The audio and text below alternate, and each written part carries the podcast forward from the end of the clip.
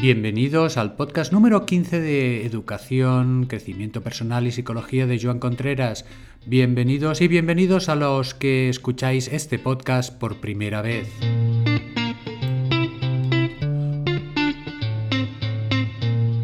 Vamos a levantar ese lunes, vamos a desesperezarnos, vamos a quitarnos el sueño de encima y vamos a empezar la semana con buen pie.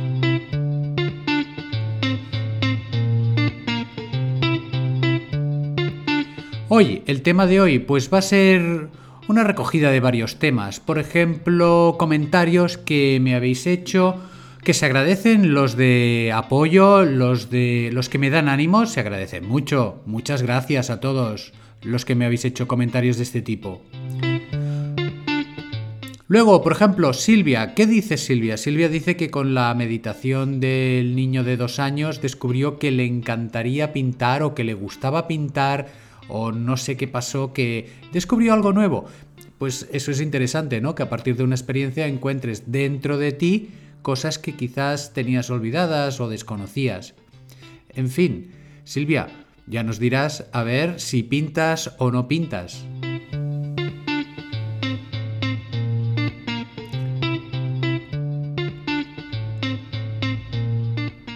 Luego el amigo Jordi me comenta que la voz, que la hago muy lenta, que voy muy despacio y que parece que estoy ahí a punto de arrancar el coche pero que no lo arranco. Jordi, tienes toda la razón del mundo. Intento subsanar los errores y bienvenidas todas las críticas constructivas de buen rollito. Me comenta Mar que el libro del poder de la hora, que se lo ha leído y que es un libro que tiene dificultad, que tiene nivel y que de alguna manera es complicado.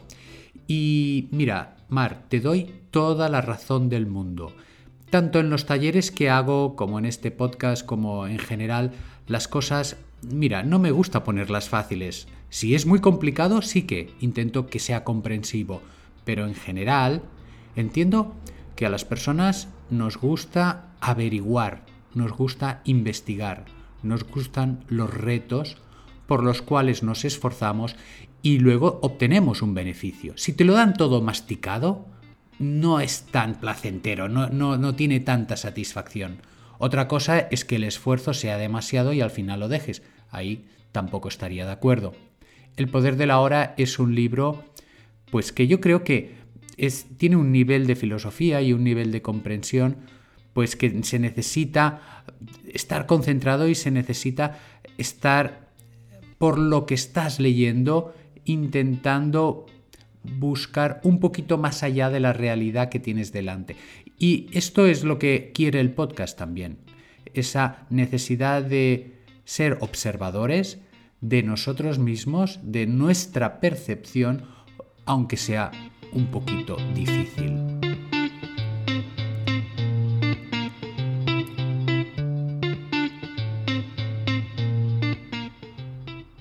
En este sentido, José me comenta pues que él trabaja con, libros y que con el podcast también del Poder de la Hora le llegó este libro, que lo leyó y que hubo como una especie de magia o de sincronía en el momento en que escuchó el podcast y que le llegó ese libro.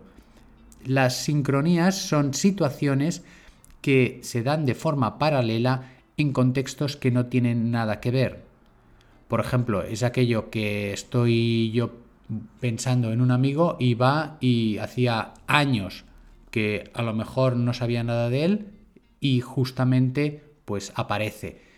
Estos son situaciones mágicas que creo que, existen en la realidad y que somos, somos un poquito magos y, que podemos hacer magia. Esta es otra idea que os intento explicar porque lo creo así y que el hacer esa magia y aceptar esa magia del día a día es muy divertido. Por cierto, José, me comentabas que estabas leyendo un libro sobre las ventajas de la rabia o algo así, no recuerdo bien. Ya nos dirás si vale la pena recomendarlo o no. Y hoy, por ser lunes, lo vamos a dejar aquí, esperando que la magia esta de la vida os empape durante toda la semana. Vamos a hacer la reflexión. Cogemos aire y vamos a dejar que la magia y el buen rollito nos invadan durante toda la semana a partir de hoy. Hasta el siguiente programa.